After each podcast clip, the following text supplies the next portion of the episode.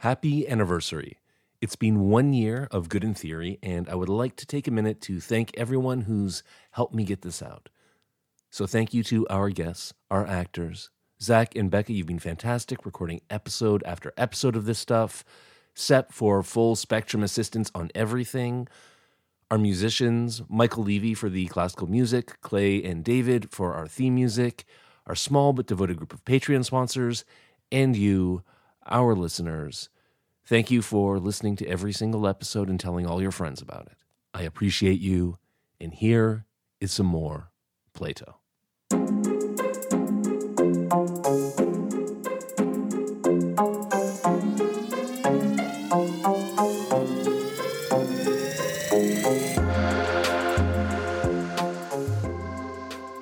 Today, Plato's theory of the forms, the allegory of the cave, and why horniness is the key to good education. I'm Cliff Mark, and this is Good in Theory.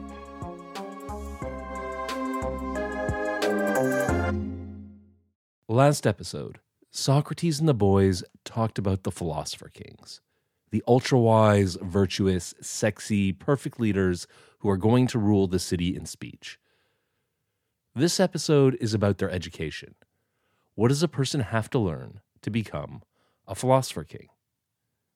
And Socrates is going to answer this question in the most philosophically extravagant way possible.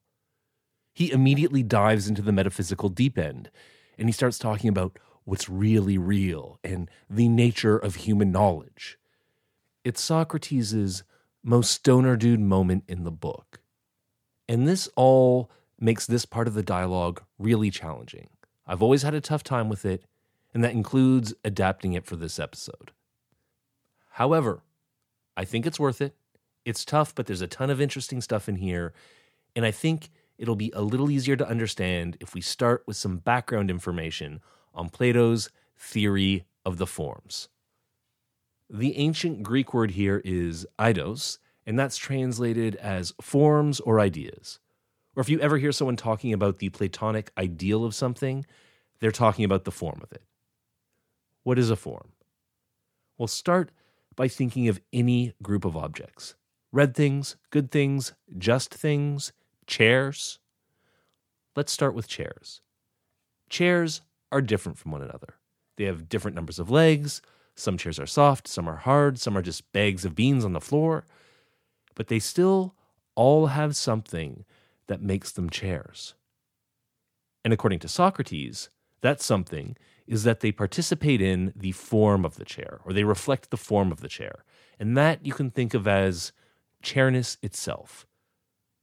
So the contrast that Socrates is drawing is between the many empirical chairs that we can see and sit on, and the abstract concept of a chair that applies to all of them. And the same contrast applies to good things, beautiful things, everything else. For every many, there is a single form. And this would all be straightforward enough if we could just think of the forms as concepts. But the distinctive and kind of weird part of Socrates' theory is that he believes that the forms are more real and true than the things that embody them. He thinks the forms exist more than empirical objects. And that's the opposite of what I think most people think today. For example, if you look at some beautiful people, I think that most people today would say the fact that you're looking at people, that's a real and objective and true fact. Whereas the idea that they're beautiful, that's a subjective judgment that really isn't as real. And that's because any idea of beauty is just an opinion and not really real. Socrates thinks the opposite of that. He thinks that the form or idea of beauty is the real thing, and the empirical objects that are beautiful are just pale reflections of the form. And because the forms are more real, humans can know them better. We can only have opinions of visible objects, but we can fully understand the forms. And if this sounds strange or abstract and hard to follow, or like it doesn't make sense, that's fine. It's weird, but that's what he's talking about when he brings up the forms. And knowing that should help you understand this episode. The first section of dialogue today covers two big analogies. In the first one, Socrates explains what the form of the good is by analogy to the sun. In the second one, he uses an analogy of a divided line to explain four different kinds of objects and the ways in which we can know them. The analogy of the divided line is tricky, and if you don't get it the first time, that's fine. We're going to come back to a lot of the important points afterwards. All that said, let's get into the dialogue.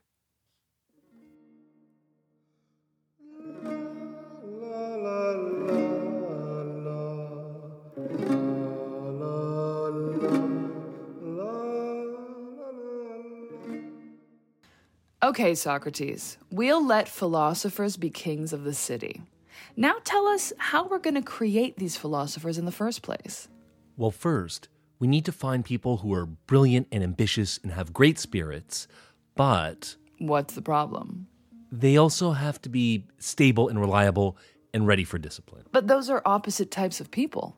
Well, the guardians have to be both if they're going to study the most demanding subject. Which is? Adeimantus, you must have heard me say this a thousand times. The most important thing to study is the form of the good. All human action aims at the good. It's what we all want.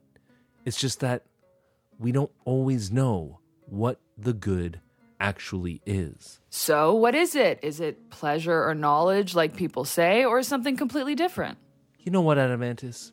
I shouldn't be rambling on about something I don't know about. You find someone who really knows what they're talking about and you ask them. For heaven's sake, Socrates, you can't stop now. We're right at the end. It doesn't have to be perfect. Just tell us what the form of the good is. Well, if I tried to do that, I'd embarrass myself for sure. So if you don't mind, Glaucon, I'd like to start by talking about something that's like the good, but isn't the good itself. It's something I call the child of the good. All right, Socrates, go ahead. Great. Before we start, I just want to remind you of something we said earlier What's that? that there are many beautiful things in the world, but those are not the same as the beautiful itself. There's only one form of beauty that all beautiful objects are related to. And that form is what really is, not all the beautiful objects that we see with our eyes. And is it the same for all the other many's? Just things and justice itself, good things and the form of the good? Right, exactly. And the many can be seen but not thought, whereas the forms can be thought but not seen. Okay, got it. Please go on. Well, speaking of seeing things, have you ever noticed that the sense of sight actually requires three elements? You need your eyes, you need a visible object to look at, and then you need a third thing that allows seeing to happen. Are you perhaps talking about light? Yes, and what gives us light? The sun. Exactly, Glaucon. The sun is the child of the good that I was talking about. Because the form of the good, it lights up the realm of the understanding, just like the sun lights up the visible world. And when it doesn't, when you try to understand something that isn't illuminated with truth and being from the form of the good, you're blind. It's like trying to see in the dark. Whoa. The form of the good. Yes, Glaucon. And just like the sun gives life and sustenance to everything in the visible world, the form of the good gives existence to everything that can be known. By Apollo. This is too much, Socrates. Well, don't blame me. You're the one who forced me to talk about it. Well, don't stop now, whatever you do, and don't leave anything out. Ha! I'll do my best, Glaucon. Here's another image for you. Picture a line that's been divided into two uneven sections. One section represents the visible world, the other represents the realm of the understanding. Got it? Now take each section and divide it again in the same proportion as the first time, so you have four sections total. All right. Now we can rank these sections according to how clear they are. The first section represents images, shadows, reflections in water, that kind of thing. This is the most obscure section of the whole line. It has the least truth in it. Now, the second section, that includes the objects that the images are images of plants, animals, man made objects, All of those are in the second section. Now, wouldn't you say that the actual objects are more clear and true than the images of them? Of course they are. Now, these two sections together, images and objects, represent the visible world. Got it. And what about the realm of understanding? Well, that's a little trickier. For the third section of the line, think of math. It's sort of in between the visible world and the forms. When people are doing geometry, sometimes they refer to physical objects, but that's not really what they care about. They're interested in the square itself, not the square that they drew. Right. I get that it's not really about the visible world, but how is it different from the forms? Why is math only in the third segment of the line? Well, in math, people start with some basic assumptions that they don't even argue for. There are three types of angles, there are odd and even numbers, things like that. Sure, axioms. Right. Math just assumes them, it can't explain them. So it is technically part of the understanding, but it's not full understanding. I call it thinking. Understanding, that only happens in the last section of the line. And here, reason also starts from assumptions, but instead of just accepting them, it uses rational discussion to question the assumptions until it can get up to first principles and explain why they're true without any assumptions. Okay, I think I get what you're saying. Let me try to explain it. The line has four sections, each more clear than the last. The dimmest section represents the guesses we make based on images. Yes. Then we have actual objects and our opinions about them. Yes. Then we have thinking, which is like math. It's better than opinion, but not quite knowledge or understanding. Correct. Then in the final section, there's true knowledge, free from assumptions, and that comes from rational discussion. Very good, Glaucon.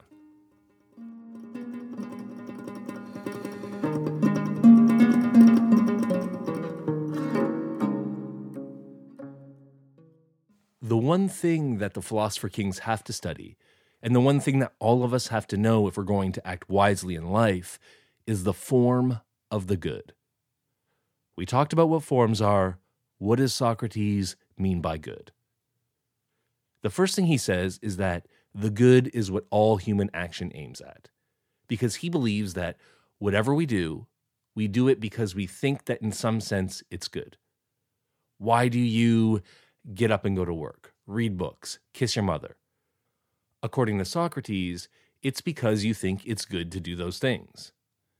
And of course, the obvious objection is that people also do a lot of bad things. They go on life ruining benders, they steal, they commit other crimes, they pollute so much it changes the climate, they commit war atrocities.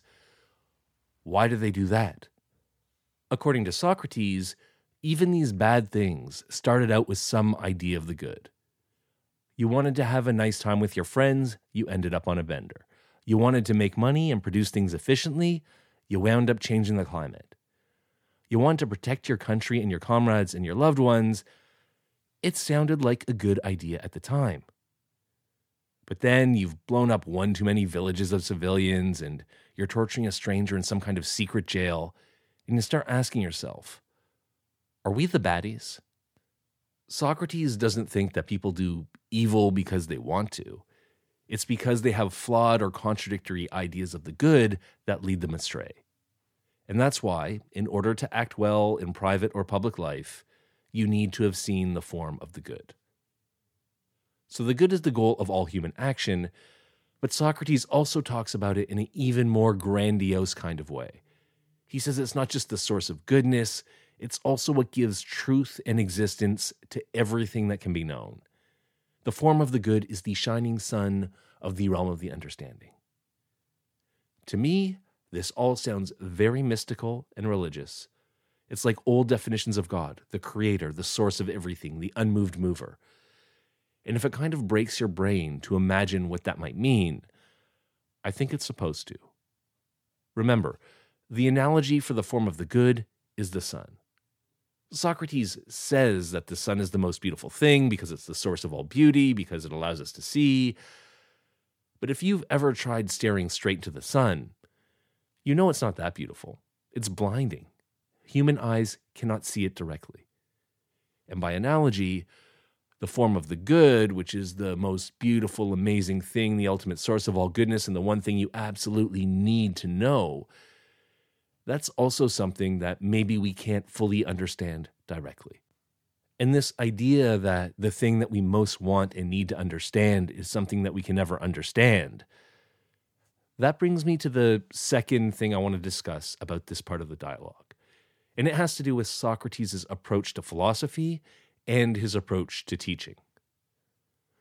Socrates is what I call a philosopher of desire. He is more about the questions than the answers. He's more about the journey than the destination. He's more about seeking knowledge than knowing stuff. The definition of philosophy, philosophia, is love of knowledge, not possession of knowledge. So if you're consumed by a desire to find the truth, if you're deeply unsatisfied when your opinions don't fit together or when you can't understand something, then you're a philosopher. Even if, like Socrates, you know nothing. Socrates' approach to philosophy is all desire, no satisfaction, all boner, no nut. And this is also true about his approach to education. The goal of education for Socrates is not to impart knowledge, it's not to stuff people's heads with facts, it's to turn their souls, to direct their attention and their desires to the good. And this is what he's doing to Glaucon.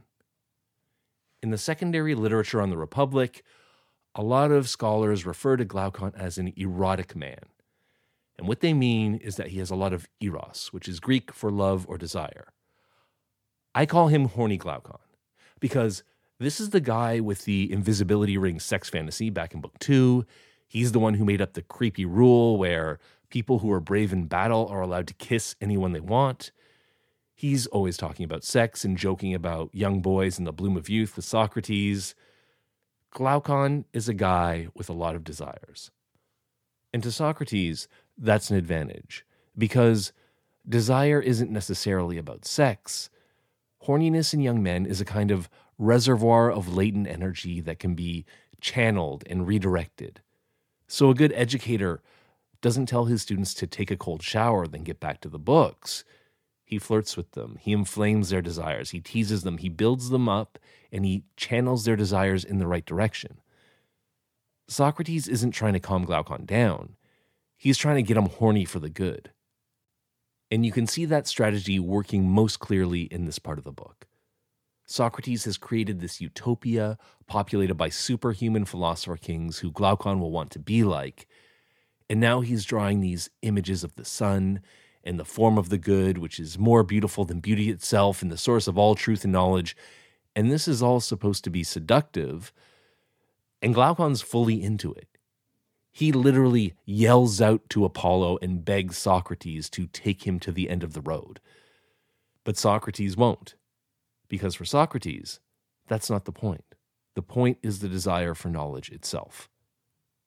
In the next section of dialogue, Socrates is going to stick with the theme of the guardian's education, and he's going to explore that using the most famous metaphor in all of Plato and maybe in all of philosophy the allegory of the cave.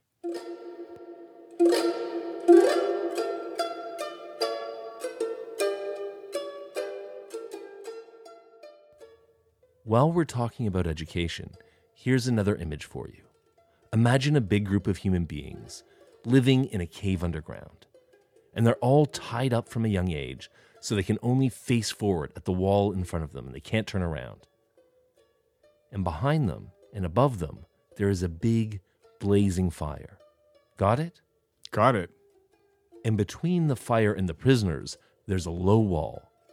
And some people walk along behind the wall holding up objects, tools, statues, things like that, so they cast a shadow on the cave wall in front of the prisoners. It's like shadow puppets. This is a strange prison you're describing. It's no stranger than the prison we all live in, Glaucon. But I'll go on. What do you think that these prisoners talk about? What do they know about? What is their whole world about? Well, I guess it's shadows. If they were tied up from birth, their whole reality would just be the shadows the other people cast on the wall. Good. Now imagine one of these prisoners was unchained and forced to stand up and turn around and walk toward the fire. And it was painful for him, and the glare from the fire hurt his eyes. But they made him look at the objects and then directly into the fire. And they told him he should forget everything that he learned when he was chained up, because now he's closer to the truth.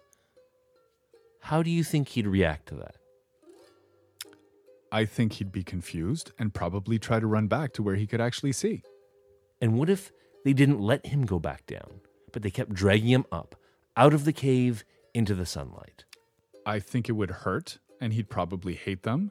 And when he got out into the light, he wouldn't be able to see a thing, at least not at first. But he'd get used to it eventually. He could start by looking at shadows and reflections in the water, and then he could start looking at actual objects and then at the sky. And last of all, he'd be able to look directly into the sun. And when he did that, he'd see that the sun causes all the seasons and years and governs everything in the visible realm. This sounds a lot better than a cave. Absolutely. And what do you think he'd say if you asked him about his old life? Back in the cave where they would all compete over who could name the shadows on the wall and who could guess which ones would come next. He wouldn't miss it much. I'm I'm pretty sure about that. No? You don't think he'd envy the people who were powerful and admired in the cave? Not at all. I think he'd feel sorry for them and would do anything to avoid going back. Interesting. And now suppose that he did come back down into the cave where he used to be chained up. Don't you think it would be hard for him to make out the shadows in the darkness? It would be impossible, at least at first. And what if, for some reason, he had to defend himself and argue about whatever shadows they called justice down there? He would make a total fool of himself. Everyone would laugh at him and they'd say going above ruined his eyes. And how would they react if someone tried to set them free and take them up there too? Not well, Socrates. I wouldn't be surprised if they tried to kill anyone who tried that.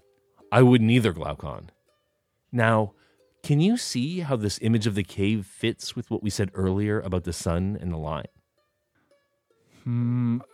You said the prisoners are just like us. So is it that the cave is the visible world and the fire represents the sun? Very good. And what happens when the man escapes the cave? That's the soul moving up from the visible world to the realm of understanding. Right. And the sun in the story is the form of the good. The form of the good is like the sun because it's the last and most difficult thing to see, but it's also the cause of everything that's right and good. And that means that anyone who's going to act wisely in private or in public life needs to have at least glimpsed it. I agree, Socrates. I have a question though. If I understand what you're saying, it's that the people are in the cave and the ones who are going to be rulers have to leave the cave and see the sun. Yes. But once they experienced life in the sun, why would they ever go back to the cave? Because we'll force them, Glaucon. Our job as founders of the city is to find the best natures, to force them out of the cave, to see the good. And when they've learned everything they need to learn, we force them to come back to the cave and live with the prisoners. But that's so unfair. If they can live in the sun, why would we want to force them back into the cave? Did you forget, Glaucon? We're not building this regime to make the best people happy. We're building the best people to make the whole city happy. Yeah, I guess I did forget about that. It's not unfair to them. We'll tell them that they owe it to the city for their education, that they're the only ones who've seen what beauty and justice and the good are really like, so they're the only ones who can rule. It's fair, I guess, but they're not going to like it. No, they probably won't. Ruling will be a chore for them. But that's true for all good rulers. When people start fighting over who gets to rule, it ruins them and the whole city too. Then it's settled. When they're ready, we'll send our philosophers back into the caves.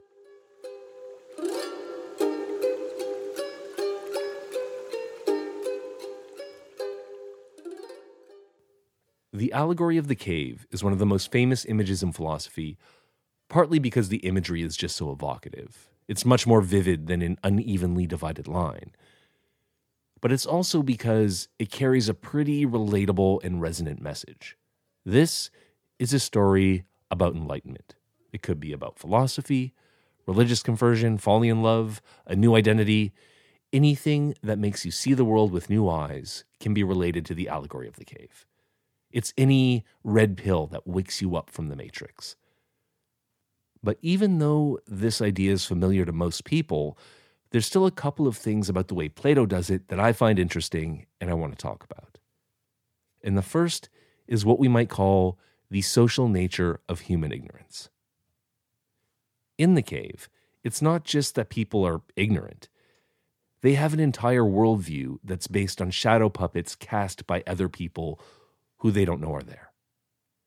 Now, it is possible to go with conspiracy theory interpretation of this and say Plato is saying that we're all being manipulated by a secret cabal of people who control the media, or we're in the matrix being fed hallucinations by a robot AI. But I like to think of this more prosaically as an observation about the nature of human learning. I think we're all in the cave, and there's not necessarily a conspiracy. One way to look at how we learn about the world is that we're all independent individuals who go out and discover the world and draw our own conclusions. And yes, we can be influenced by others, but that's secondary. Mainly, we're deciding for ourselves. I think this is the most easy, intuitive way to think about learning. It's how it feels. This is how I feel. I feel like I know stuff about the world, and I learn that from interacting with it. However, if I reflect on it for just a second, I realize that it's totally false. And in fact, nearly everything that I think I know about the world, I learned from someone else telling me. My opinions on politics, history, what food is good for me, how gravity works, the roundness of the earth, all come from other people. I didn't do the experiments myself. Now, I'm not saying you shouldn't trust what you learn. I have reasons for trusting some sources more than others. I've read a fair bit. I have opinions of what kind of methodologies yield more reliable information and therefore are worthy of more trust. But when it comes down to it, the fact remains that nearly everything I know is what someone else told me. It's shadows on the wall. And the social nature of all of my so called knowledge goes even deeper than that because even the things that I do have direct experience of are framed in concepts that I learned from other people. And that's why I find this whole shadow puppet image so compelling. Because I've heard so many passionate arguments and seen people express strong opinions about news events, and they were things that nobody in the conversation had ever experienced directly. People are fighting over social media posts and news items. And that often makes me think of a mob of chained up cave people screaming at each other over some shadows. So that's what I meant when I said the social nature of human ignorance. Most of what we think we know, what we feel we've learned from the world, we actually have just heard from other people. Now, the second neat thing about this allegory that I want to talk about is how leaving the cave changes the philosopher's relationship to other people. According to this story, enlightenment is alienating and for both sides. Personally, I think I would hate ruling the cave, especially if it was some kind of democracy, and especially if I'd spent some time above ground. I imagine being one of these disease scientists, an epidemiologist or something. And obviously, scientific research is very different from beholding the form of the good, but I think the basic dynamic holds true for all kinds of knowledge, so I'm going to go ahead. I imagine I'm a disease researcher. It's 2019. Life is good. I'm in a lab with some test tubes and I go to conferences with my scientist friends and we talk about discoveries. And I publish my research so people can understand how to be safer. But if no one really listens, I don't really care. And when I do sign on to Facebook or something and look at how people's opinions about disease and health and homeopathy are actually being expressed and how worked up people are getting about it. I just don't get involved. It seems too wacky to engage with. But then 2020 hits. There's a damn pandemic, and I have to go back into the cave because all the prisoners are drowning in their own lungs. And so I tell them whatever research found. I tell them to put on masks and not stand too close to each other and to take this vaccine that we invented with all our sunlight science. And then the people, instead of just listening to us, they scratch their heads and they start asking questions. Aren't masks bad for us? What's your political agenda? Isn't this vaccine you're talking about made of aborted fetuses and tiny robots? What is your relation to the Antichrist Bill Gates? And some of these cave people get downright hostile. And this is all enormously frustrating. I just want to go back out of the cave and do my science with people who actually get it. And this doesn't have to be about a pandemic. I think this is true if you're trying to spread the word about anything that you've learned. Most people won't listen, but sometimes, if it's really important and maybe they need to change their behavior, they'll not listen to you and get angry at you. This feels to me like the model for every public consultation, town hall forum, or even Twitter debate I've seen. There's a grab bag of crazy opinions and very highly keyed emotions that do not seem tuned to the question at hand. And I know this sounds very elitist, and I guess it is, but I was trying to tell it from the philosopher's perspective. My point is not to say, oh, these poor experts, please trust everyone in a lab coat. No. I'm not a philosopher. I've never gazed upon the form of the good. I'm a cave guy. And if you're not doing all your research yourself and interacting directly with the world, and nobody can do all the research themselves, then you have to trust other people. But how do I know who to trust? What if experts disagree? And even if these so called experts do agree, I know that the history of science is the history of mistaken scientific consensuses. So, how can I tell the experts from the bullshitters from the people who are just mistaken? None of this is easy without being an expert yourself. It's not even easy when you are an expert. So if someone comes and tells me that everything I've learned from the existing consensus is wrong, there's a good chance I'm going to ignore them unless they have very compelling evidence. And this is especially true if they can't speak the language of the shadow world. And if they start trying to force me to act differently, there's a good chance I'll resist. And I think this is a reasonable response. Because even if I genuinely want to trust people with more knowledge, it's impossible for me to tell who really does have more knowledge and who has my best interests at heart. So I can fully understand why the cave people don't want to listen to these philosophers. And this mutual alienation between the philosophers and the cave people sets up a political problem. Because the city only works if you have enlightened rulers. That's the whole plan. But the prisoners, they don't want these rulers. Or even if they did want enlightened rulers, they wouldn't be able to tell the people who are actually enlightened from the people who just pretend to be enlightened. And the actually enlightened people, they don't want to rule. They'd rather just stay outside and sunbathe in the light of the form of the good than go through the thankless chore of running a city.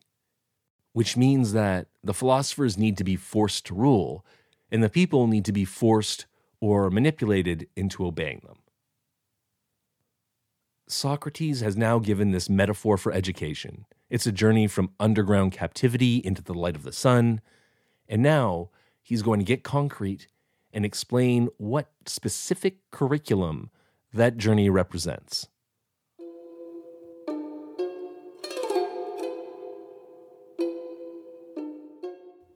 Well, if we agree on all that, then we probably agree that education is not what most people think it is. What do you mean? Well, it's not about stuffing people's heads with facts, it's about turning them towards the light. Right, because the prisoners in the cave aren't blind. It's just that they've been staring at shadows on a wall their whole life. Yes, and that's why so many bad people are actually pretty clever. They've got a great eye for what they're interested in. It's just that they're interested in the wrong things. So we just have to figure out how to turn them to the light in the first place. Good idea, Glaucon. What about their education so far? Will the music and gymnastic help? Well, that's not enough, Socrates. Gymnastics is all about the body, so that's not going to turn anyone towards the forms. And the musical education was about shaping their taste without reasoning, so that won't work either. Good point, Glaucon. If we're going to turn our students away from the visible world towards what really is, we're going to need something a little more confusing. Confusing? Why? Because to awaken the mind, you need to confuse the mind. Huh? Look at your finger, Glaucon. What do you see? A finger? Exactly. You didn't look twice. You didn't ask any questions. You didn't even have to think about it. Your finger is obviously a finger. But there are things that aren't so obvious. There are things in this world that make you go, hmm. Things that make you go, hmm. Things that make you go, hmm. Is that finger you were looking at small or large? Well, compared to what? I mean, my other fingers or something else? A tree? Uh, See? Your senses can't give you the answer. They're confused. So your reason wakes up and you start asking questions about the meaning of large and small. So we want to confuse the students. We want to teach them arithmetic. Why arithmetic? Think of the army of our city. Okay. Now, is it one or many? It's one. It's the one army. But it's many soldiers, isn't it? So is it one or many? Well, it's. Hmm, Hmm. that's it. Hmm is the sound of your soul turning towards reason. And that's why arithmetic will be the first subject for our guardians. Makes sense.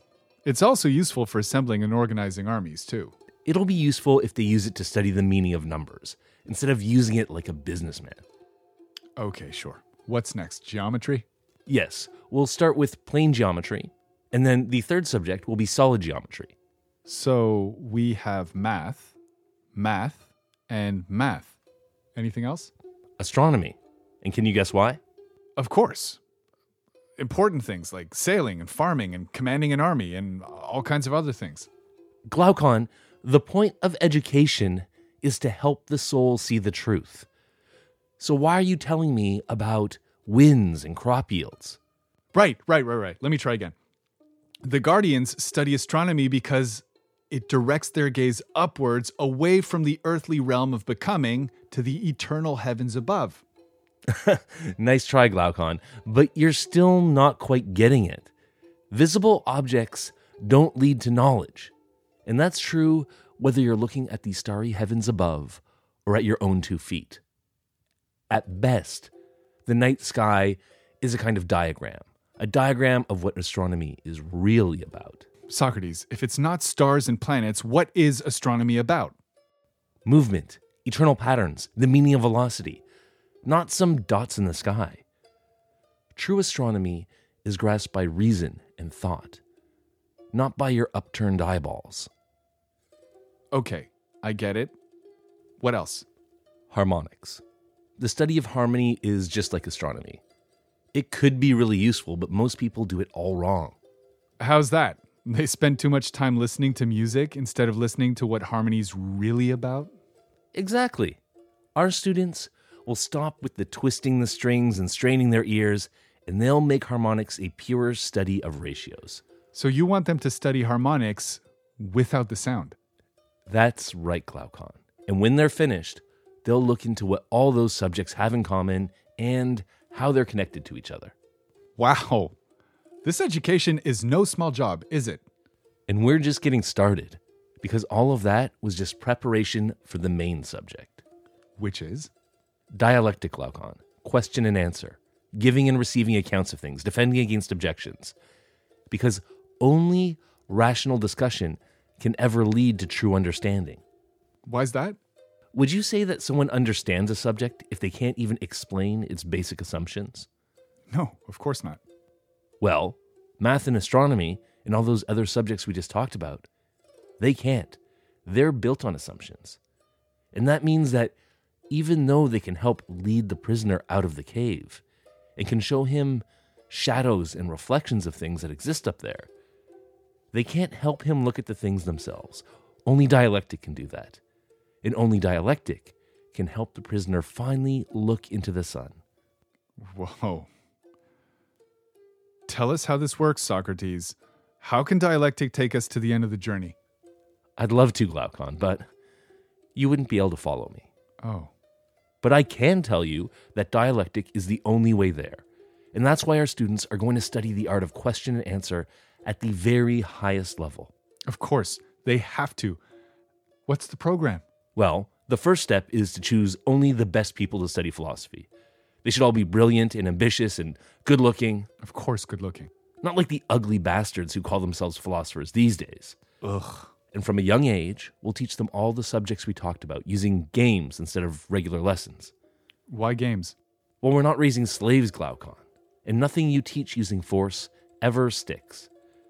So they'll study those subjects till they're 18, then they'll have a couple years of physical training, and after that, They graduate. no. After that, they spend 10 more years studying how all the subjects are connected. And then, when they're 30, that's when we have to be really careful, because that's when we choose who gets to start studying dialectic. Socrates, why do we have to be so careful with dialectic? Because it's dangerous, Glaucon. Haven't you ever noticed what happens to the young men these days who study dialectic? We, uh, they get better at arguing? No, Glaucon. I meant that they turn into skeptics. How does that happen? Everyone learns about what's good and just from our parents and the laws and tradition. That's how we start out. And these beliefs, they help us resist a lot of tempting things. But when a young man starts studying dialectic, the first thing that happens is he hears all his traditional beliefs getting questioned and refuted. And if he can't respect the beliefs he was brought up with, and he also can't find true beliefs to replace them, what do you think he's going to wind up believing? Nothing? Exactly.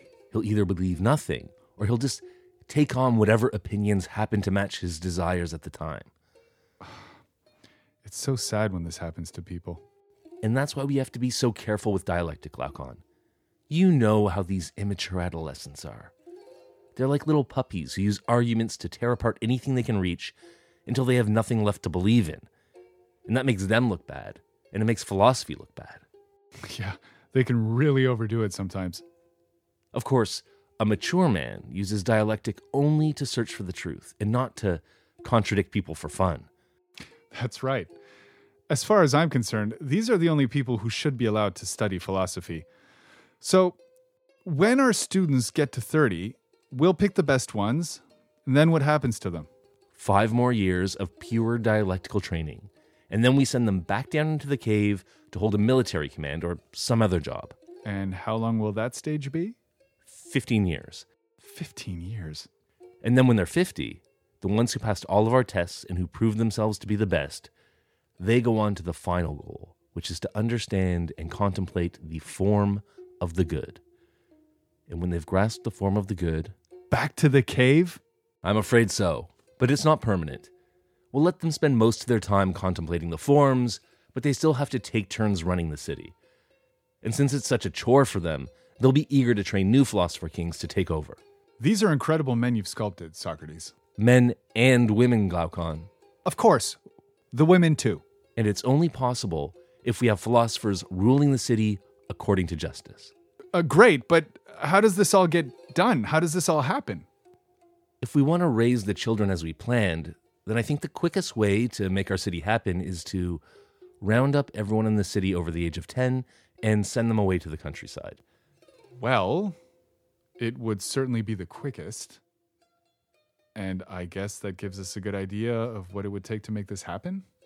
Then our discussion of the best city and the corresponding individual is complete.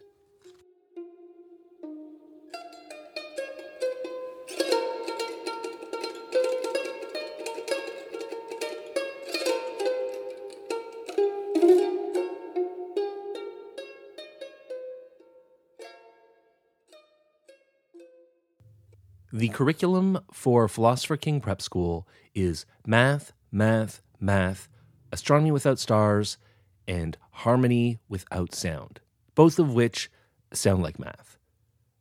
And what I like most about this very mathy program is how different it is in spirit from the emphasis that you get today on STEM subjects. Today, people say it's very important for young people to study math and science because it's practical. It will give them the hard skills that they need to trade for money. And even if you want to be high minded about it, it's still about being productive, contributing to progress in society. And by the same token, young people today are often discouraged from studying philosophy because what are you going to do with that? For Socrates, it's the opposite. Every time Glaucon brings up the practical applications of the subjects he mentions, Socrates shoots them down because the last thing that Socrates wants is for talented young people to waste their minds thinking about things like profits and balance sheets. He's got bigger plans for them. And I find this contempt for practical results very refreshing. Forget getting a job. For Socrates, the one true goal of education is to turn souls from the darkness and confusion of the empirical world and opinions to the abstract realm of knowledge, and eventually to the form of the good. So, how do you turn souls around? First, you have to awaken people's minds by puzzling or confusing them. The Greek word here is aporia or aporia, and that translates as puzzlement or being stuck or being baffled. And the idea is once you reach a state of aporia or bafflement, you'll be forced to start using your reason and calculating to figure out what's really going on. And that's why Socrates says that he's always going around stumping people in the marketplace. He's trying to awaken their minds. Now, what has that got to do with all that math? Well, one, math can help us see contradictions and paradoxes in our regular thinking and in our sense perceptions. But also, math can help give us the tools to work through those contradictions. When we get confused, we can count and calculate to find out what's going on. And of course, all this math is just preparation for the ultimate subject of study, which is dialectic. Dialectic is just philosophy in the Socratic style question and answer, rational discussion, that kind of thing. In the city and speech, you don't study math instead of philosophy. You study math as preparation for philosophy.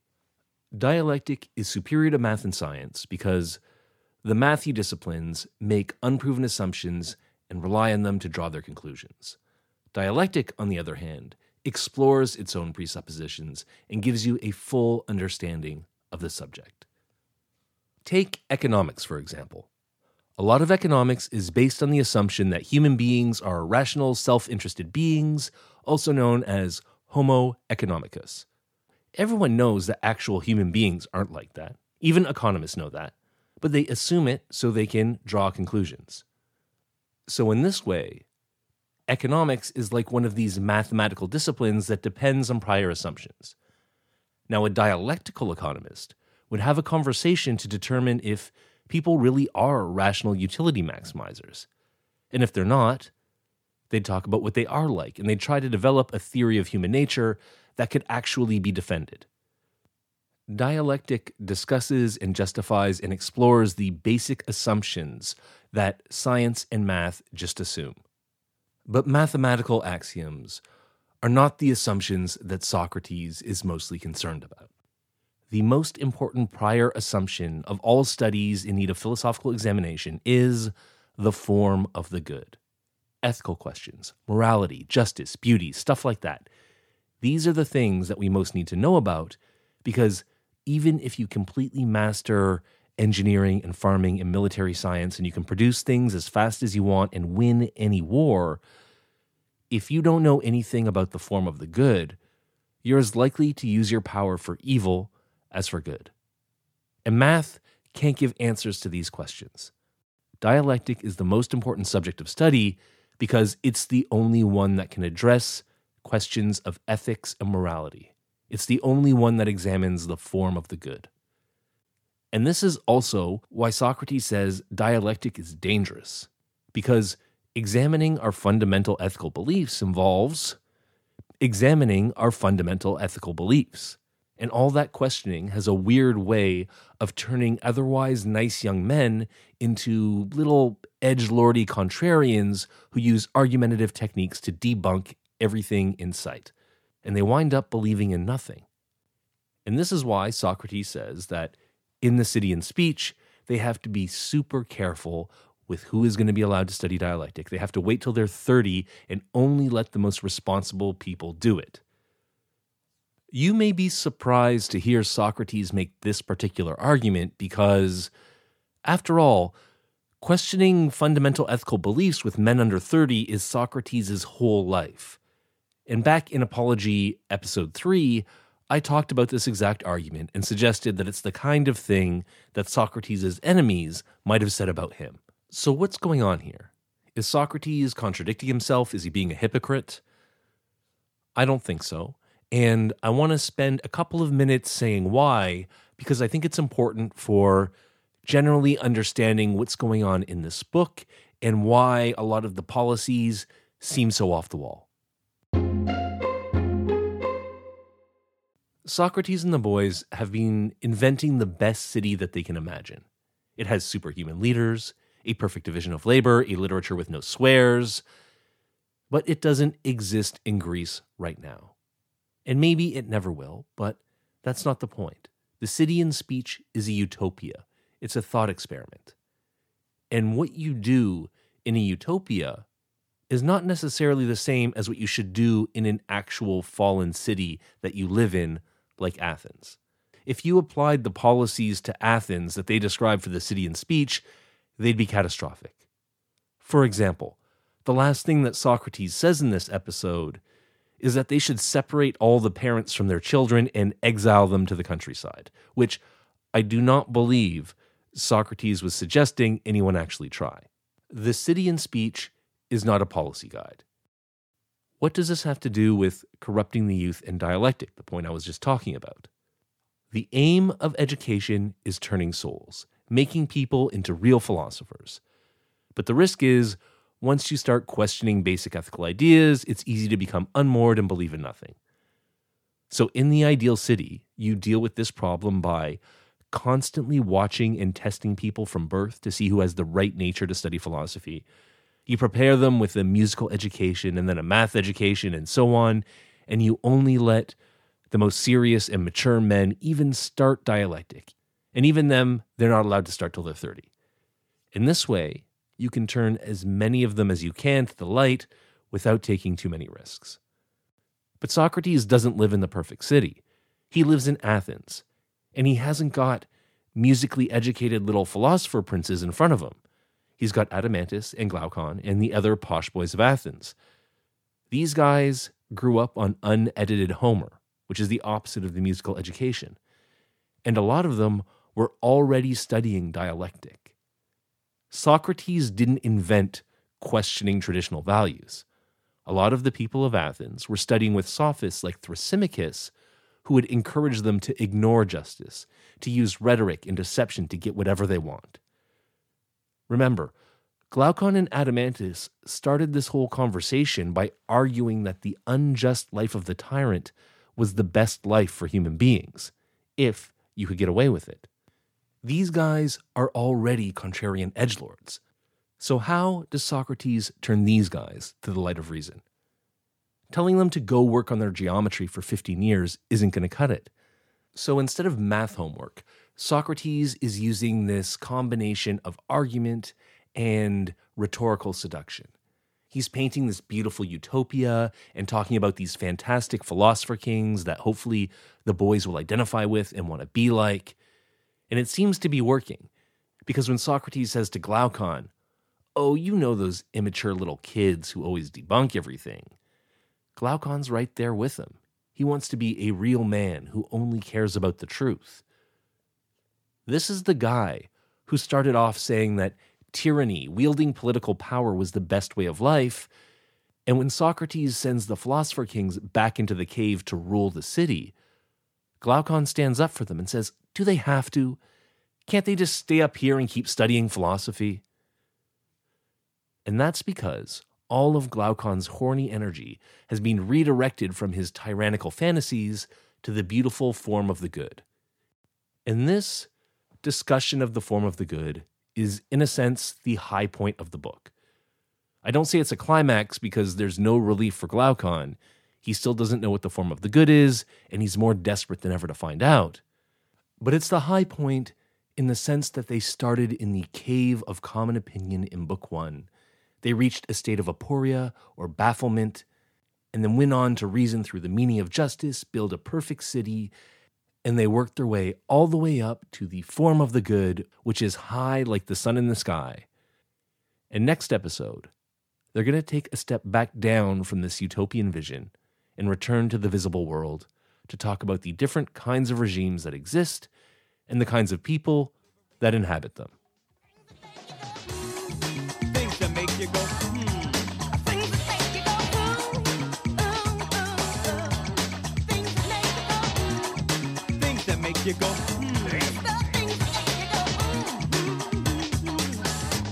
Robbie Rob, break it down.